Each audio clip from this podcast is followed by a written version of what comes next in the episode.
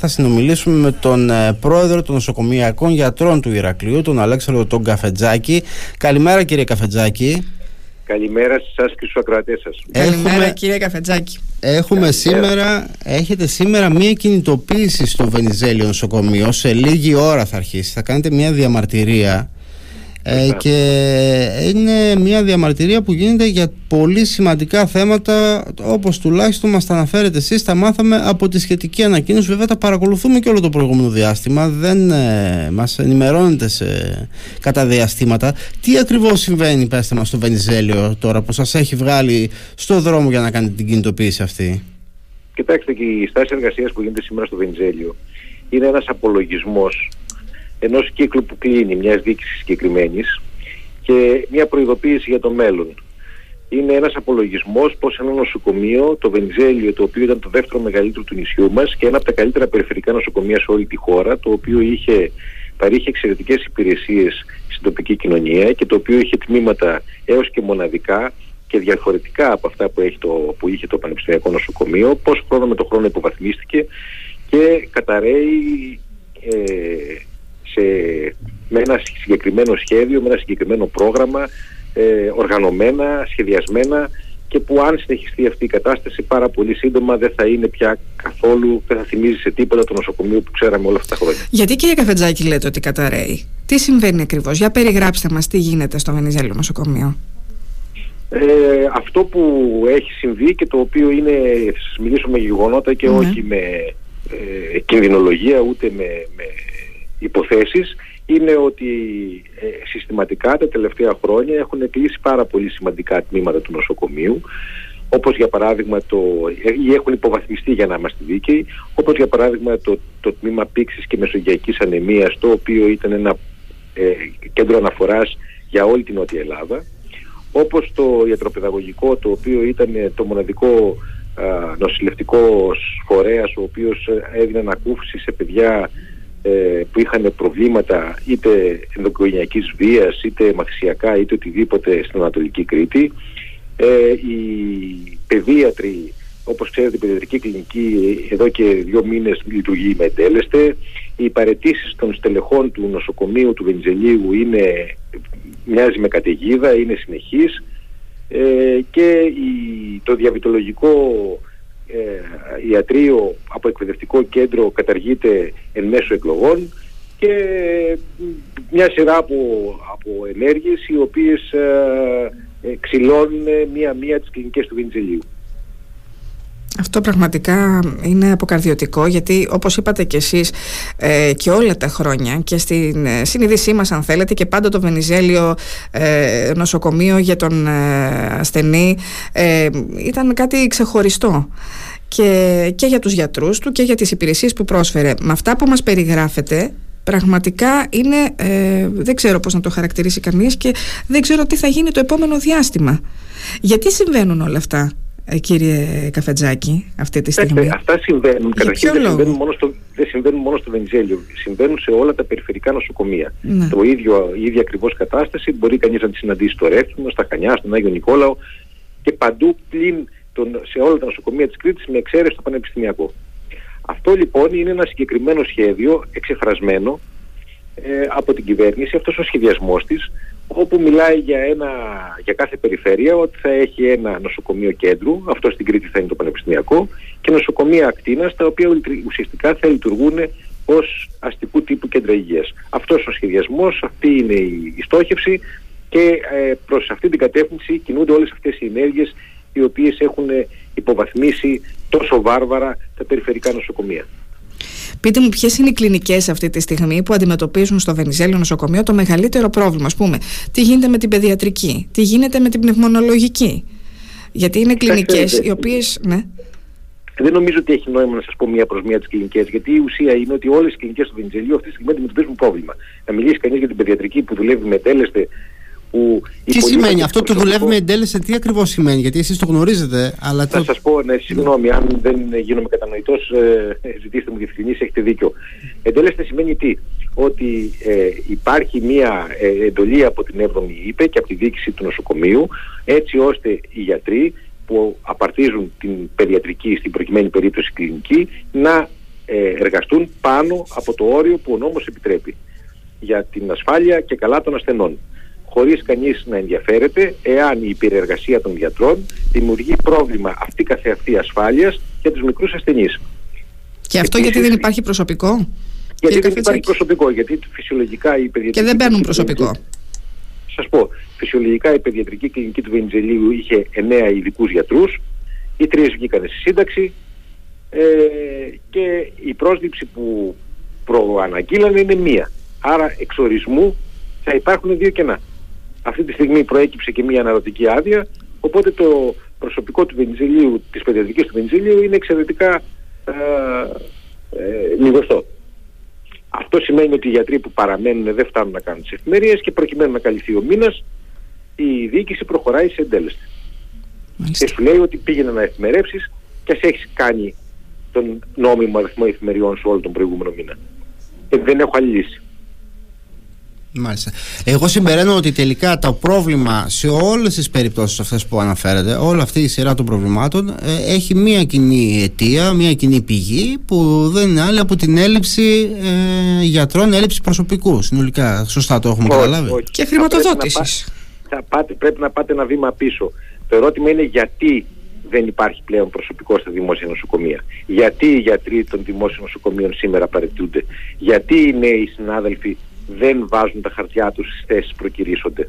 Αυτό είναι το βασικό ερώτημα που πρέπει να απαντήσουμε. Και η απάντηση είναι σαφής και ξεκάθαρη και φαίνεται μέσα από όλες τις ανακοινώσεις παρέτησης των γιατρών που έχουν κατά καιρούς γίνει στα νοσοκομεία της Κρήτης ή και όλης της χώρας. Ότι οι αμοιβές των γιατρών είναι εξευτελιστικές για το έργο που παράγουν. Μην ξεχνάτε ότι οι γιατροί των δημόσιων νοσοκομείων έχουν ε, δώσει τη, έχουν βάλει πλάτη και στο διάρκεια της οικονομικής κρίσης προσπαθώντας να καλύψουν 2 εκατομμύρια ανασφάλιστους ανθρώπους. Πολύ μεγάλη αλήθεια είναι αυτό και την περίοδο της πανδημίας. Και την περίοδο της πανδημίας που, που εσείς σηκώσατε όλο το βάρος πάνω σας. Όλο το και βάρος. όλοι οι υπόλοιποι τράβηξαν την ουρά τους απ' έξω. Σας λέω ότι ο ιδιωτικός τομέας, η συνεισφορά του στο, κατά τη διάρκεια της πανδημίας ήταν μηδαμινή. Και όχι μόνο ήταν μηδαμινή, αλλά έβγαλε και κέρδη από, από αυτή την πανδημία σε αντίθεση με τα δημόσια νοσοκομεία τα οποία στενάξανε, η, το προσωπικό του κινδύνευσε και φαντάζομαι ότι αυτό είναι κατανοητό στον οποιονδήποτε. Βεβαίως. Και για όλα αυτά, οι αμοιβές λοιπόν, για να ξαναγυρίσουμε στις αιτίες, είναι εξεφελιστικές για το έργο που παράγουν. Φανταστείτε ότι υπάρχει μια δικαίωση των γιατρών από το Συμβούλιο της Επικρατείας το οποίο πεισματικά η κυβέρνηση αρνείται να υλοποιήσει την απόφαση του Συμβουλίου Επικρατείας. Και μετά μιλάμε για σεβασμό στις αποφάσεις της δικαιοσύνης. Επίσης να σας πω ότι... Τι, τι λέει αυτή η απόφαση, τι λέει αυτή η απόφαση Ότι θα έπρεπε οι αποδοχές των γιατρών να επιστρέψουν στην προ-κρίσης ε, κατάσταση του 2011. και το οποίο δεν έχει συμβεί. Παρόλο που υπάρχουν δύο αποφάσεις του Συμβουλίου Επικρατείας τελεσίδικες. Θα σας πω επίσης ότι πέρα από τις αμοιβές υπάρχουν και οι συνθήκες εργασίας. Δεν μπορεί να βάζεις έναν γιατρό και να του ζητάς με εντέλεστη να υπερεφημερεύσει, γιατί και αυτός έχει οικογένεια. Αυτό έχει συμβαίνει μόνο στην παιδιατρική, κυρία Καφετζάκη, ή συμβαίνει και σε άλλες κλινικές του νοσοκομείου; Να σας πω, ε, είναι πολύ πρόσφατο το παράδειγμα της κυρίας Ιωαννίδου, της διευθύντρια της παθολογικής κλινικής του Ερεθύμνου, όπου παρετήθηκε ακριβώς γιατί, είχε, γιατί είχε βαρεθεί να, να εργάζεται με εντέλεστε να σας πω ότι υπάρχουν πολλές φορές εντέλεστοι για μετακινήσεις γιατρών από νοσοκομείο σε νοσοκομείο και το χειρότερο από νομό σε νομό. Δηλαδή λέει το σύστημα τι, επειδή δεν μπορώ να κάνω προσλήψεις για τον οποιονδήποτε λόγο, αποφασίζω να πάρω έναν οικογενειάρχη από το Ηράκλειο και να τον στείλω να πάει να εφημερεύσει το ρεύμα για κάποιες μέρες το μήνα. Να πάει λοιπόν ο γιατρός εκεί, αφήνοντας την οικογένειά του πίσω και ό,τι υποχρεώσεις έχει, να πάει να δουλέψει σε ένα νοσοκομείο που δεν ξέρει τους συναδέλφους του, που δεν ξέρει το χώρο, που δεν ξέρει τις δυνατότητες του νοσοκομείου εργαζό, ε, και να δουλεύει μέσα σε τρελή ανασφάλεια. Γιατί να το υποστεί κανείς αυτό; Παρετείται, δουλεύει έξω και βγάζει πολύ περισσότερα χρήματα, πολύ πιο εύκολα, πολύ πιο ξεκούραστα. Και χωρίς την ευθύνη αυτήν. Και αυτό είναι και ένας λοιπόν από τα προβλήματα ναι, δεν λυθούν, ναι. Αν δεν δείξει σεβασμό η διοίκηση στο ιατρικό επάγγελμα, στην ιδιότητα του νοσοκομιακού γιατρού, αν δεν βελτιώσει τις αποδοχές, το ε, εσύ θα διαλυθεί. Είναι απολύτως βέβαιο. Θα πρέπει όποιος από εδώ και πέρα αναλάβει τα ενία της χώρας να αντιληφθεί ότι οι επιλογές είναι δύο. Ή θα έχουμε δημόσιο σύστημα υγείας και γι' αυτό θα πρέπει να επενδύσουμε χρήματα και στο προσωπικό ή θα θα λήξει αυτή η ιστορία, δεν θα έχουμε πια δημόσιο σύστημα υγείας και θα επιστρέψουμε σε εποχές προ 83 για όσους είναι μεγάλοι και θυμούνται τι σήμαινε αυτό πριν θεσμοθετηθεί το ΕΣΥ. Όλα αυτά που μας ε, περιγράφετε προκαλούν απογοήτευση και ε, πώς να μην απογοητεύεται κανείς όταν τα ακούει κύριε Καφετζάκη και από την άλλη καταλαβαίνουμε γιατί πολλοί γιατροί επιλέγουν όπως είπατε και εσείς να μην μπαίνουν στη διαδικασία καν να κάνουν τα χαρτιά τους για τα δημόσια νοσοκομεία να μην καταλαμβάνουν οργανικές θέσεις που θα μπορούσαν ενδεχομένως να τις έχουν αλλά να επιλέγουν τον ιδιωτικό τομέα ή ακόμα χειρότερα κύριε Καφετζάκη τα καλύτερα μυαλά, οι καλύτεροι γιατροί ε, και οι καλύτεροι επιστήμονες και δεν αναφέρομαι μόνο στο δικό σας το κομμάτι αλλά γενικότερα να φεύγουν στο εξωτερικό. Κάτι το οποίο είναι πολύ σύνηθες τα τελευταία χρόνια. Είναι οι καλύτεροι, είναι οι νέοι κυρίως, έτσι που είναι και το μέλλον της χώρας, που μας φεύγουν στο εξωτερικό. Ακριβώς. Αυτός, όπως το περιγράψετε, είναι ένας φόρος αίματος, κατά τη γνώμη μου, σαν το μύθο του Θησέα και, της, ε, και του Μινοτάβρου που πληρώνουμε στους ε, ε, στους, ε, συνεταίρους, στους ε, εταίρους μας της Ευρώπης, των πλούσιων χωρών. Βγάζουμε τα παιδιά μας τελειώνουν τα πανεπιστήμια. τα δικά μας τα πανεπιστήμια, τα οποία σπουδάζουν εδώ. Έτσι. Τα δικά μας τα πανεπιστήμια. Και είναι, είναι από τα πιο καλά τα οποία υπάρχουν αυτή τη στιγμή, τα δικά μας τα πανεπιστήμια και τη Κρήτη και όλες τις χώρες, ναι. Εγώ θα αποφύγω τις μεγάλες κουβέντες και τις υπερβολές. Δεν ξέρω αν είναι από τα καλύτερα πανεπιστήμια της Ευρώπης. Σίγουρα όμως προσφέρουν ή προσφέρανε μια αξιοπρεπή, ένα αξιοπρεπές επίπεδο ε, γνώσης. Αυτά λοιπόν τα, αυτή η επένδυση που έκανε η χώρα πάνω στους νέους της εξαφανίζεται, εξανεμίζεται όταν υποχρεώνεις στους νέους επιστήμονες να σηκωθούν να φύγουν και να παρέχουν πια έτοιμοι τις υπηρεσίες τους στις χώρες της Ευρώπης. Να σας δώσω ένα παράδειγμα που αφορά το Βενιζέλιο. Ένας νέος συνάδελφος, ειδικευόμενος, προσλήφθηκε νόμιμα με όλες τις διαδικασίες και μετά από δυόμισι μήνες ανακαλύψανε ότι υπήρχε λάθος. λάθος. ναι. Φοβερό και αυτό. Και τον άνθρωπο τον απολύσανε. Τελικά έφυγε. Ε, δεν ξέρω ε, αν έχει λήξει αυτή η ιστορία. Γιατί, γιατί είπαν ότι θα το βλέπανε, θα το δούνε, πώς θα γίνει, τι θα γίνει. Ψάχνουν να βρούνε μία λύση, εν πάση περιπτώσει, μήπως επανέλθει. Ερωτώ όμως, αυτός ο συνάδελφος πόσο άδικο θα έχει εάν σηκωθεί και φύγει και πάει να δουλέψει στη Γερμανία να κάνει την ίδια δουλειά πια για τον Γερμανό πολίτη. Έτσι. Αυτός είναι ο τρόπος με τον Και με άλλα χρήματα, κύριε Καφετζάκη, γιατί δεν θα πάρει τα ίδια χρήματα. Με άλλα χρήματα θα πάει στη Γερμανία, δεν θα πάει με τα χρήματα. Αυτός είναι ο τρόπος που συμπεριφερόμαστε στους νέους μας. Αυτός είναι ο τρόπος που υποτίθεται ότι ενδιαφερόμαστε και για την υπογεννητικότητα, για την υποστελέχωση, για τη γύρανση του πληθυσμού, για ό,τι θέλετε. Και μετά λέμε γιατί φεύγουν τα παιδιά. Λογικό είναι.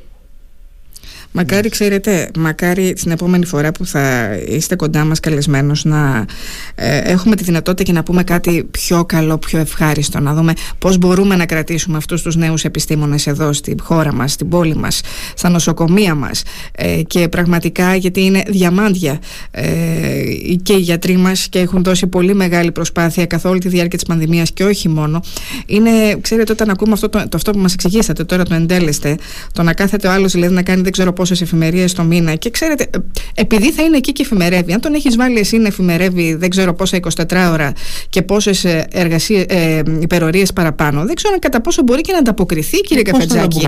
Και αν μπορεί, δηλαδή, όταν θα του έρθει ένα περιστατικό επίγον ή ένα χειρουργείο επίγον, αν εκείνος θα είναι σε θέση να μπορέσει να το αντιμετωπίσει. Γιατί δεν είναι μόνο ότι εσείς κάνετε παραπάνω ώρες και κουράζεστε, είναι το, το κατά πόσο μπορείτε να ανταπεξέλθετε και να μην έχει επίπτωση μετά στον ασθενή. Αυτό, κύριε Καφετζάκη. Μα ακούστε αυτό ακριβώς όπως το περιγράψετε ε, το έχουν σκεφτεί πριν από μας οι, οι νομοθέτες της Ευρωπαϊκής Ένωσης. Υπάρχει ένας συγκεκριμένος νόμος βάσει του οποίου πρέπει να εφημερεύουν οι γιατροί συγκεκριμένες ώρες την εβδομάδα, 48 συγκεκριμένα. Αυτό δεν έγινε γιατί αγαπάνε τους γιατρούς ή οτιδήποτε άλλο. Είναι γιατί θεωρούν ότι αυτό είναι το όριο ασφαλείας που ένας γιατρός μπορεί να ανταποκριθεί με ασφάλεια απέναντι στον ασθενή του. Αυτός λοιπόν ο νόμος της Ευρωπαϊκής Ένωσης, ο οποίος ισχύει και στη χώρα μας και το τονίζω, καταπατάται συστηματικά. Τα προηγούμενα χρόνια καταπατήθηκε γιατί θεωρήσαμε ότι δεν είναι έτοιμη η χώρα να ανταπεξέλθει. Τα επόμενα είπαμε ότι ήταν η πανδημία και θα έπρεπε να γίνει δοθεί παράταση. Τώρα που επισήμως έχει τελειώσει και η πανδημία, είναι η ώρα να επιστρέψουμε στον νόμο της Ευρωπαϊκής Ένωσης. Και όλα αυτά τα οποία κάνει η διοίκηση της 7ης ΥΠΕ των νοσοκομείων των τοπικών και το Υπουργείο αν θέλετε θα πρέπει να ξεκαθαρίσουμε προς όλες τις κατευθύνσεις ότι εκτός από επικίνδυνα είναι και απολύτως παράνομα. Μάλιστα. Λοιπόν, εγώ σας ευχαριστώ. Εμείς σας ευχαριστούμε εδώ πέρα για την Καλή επιτυχία στην ε, κινητοποίησή σας, κύριε και Καφετζάκη. Ελπίζουμε τα πράγματα να φτιάξουν κάποια στιγμή, κύριε Καφετζάκη. Ελπίζουμε. Και εγώ το ελπίζω, αλλά να ξεκαθαρίσουμε ότι το αν θα φτιάξουν τα πράγματα ή δεν θα φτιάξουν δεν έχει να κάνει ούτε με την επιτυχία της σημερινής τάσης, ούτε με την προσπάθεια των γιατρών. Εμείς, σαν υγειονομικό προσωπικό και οι νοσηλευτές και όλοι οι εργαζόμενοι στα δημόσια νοσοκομεία και οι γιατροί, αυτό που προσπαθούμε να κάνουμε είναι να μεταφέρουμε την πραγματικότητα στον α, τοπικό πληθυσμό, στις τοπικές κοινωνίες. Από εκεί και πέρα την ευθύνη την έχει ο καθένας από εμάς, την έχετε εσείς οι δημοσιογράφοι, την έχει ο απλός πολίτης, την έχει ο οποιοδήποτε, ο οποίος θα πρέπει να απαντήσει στο ερώτημα για την επόμενη μέρα.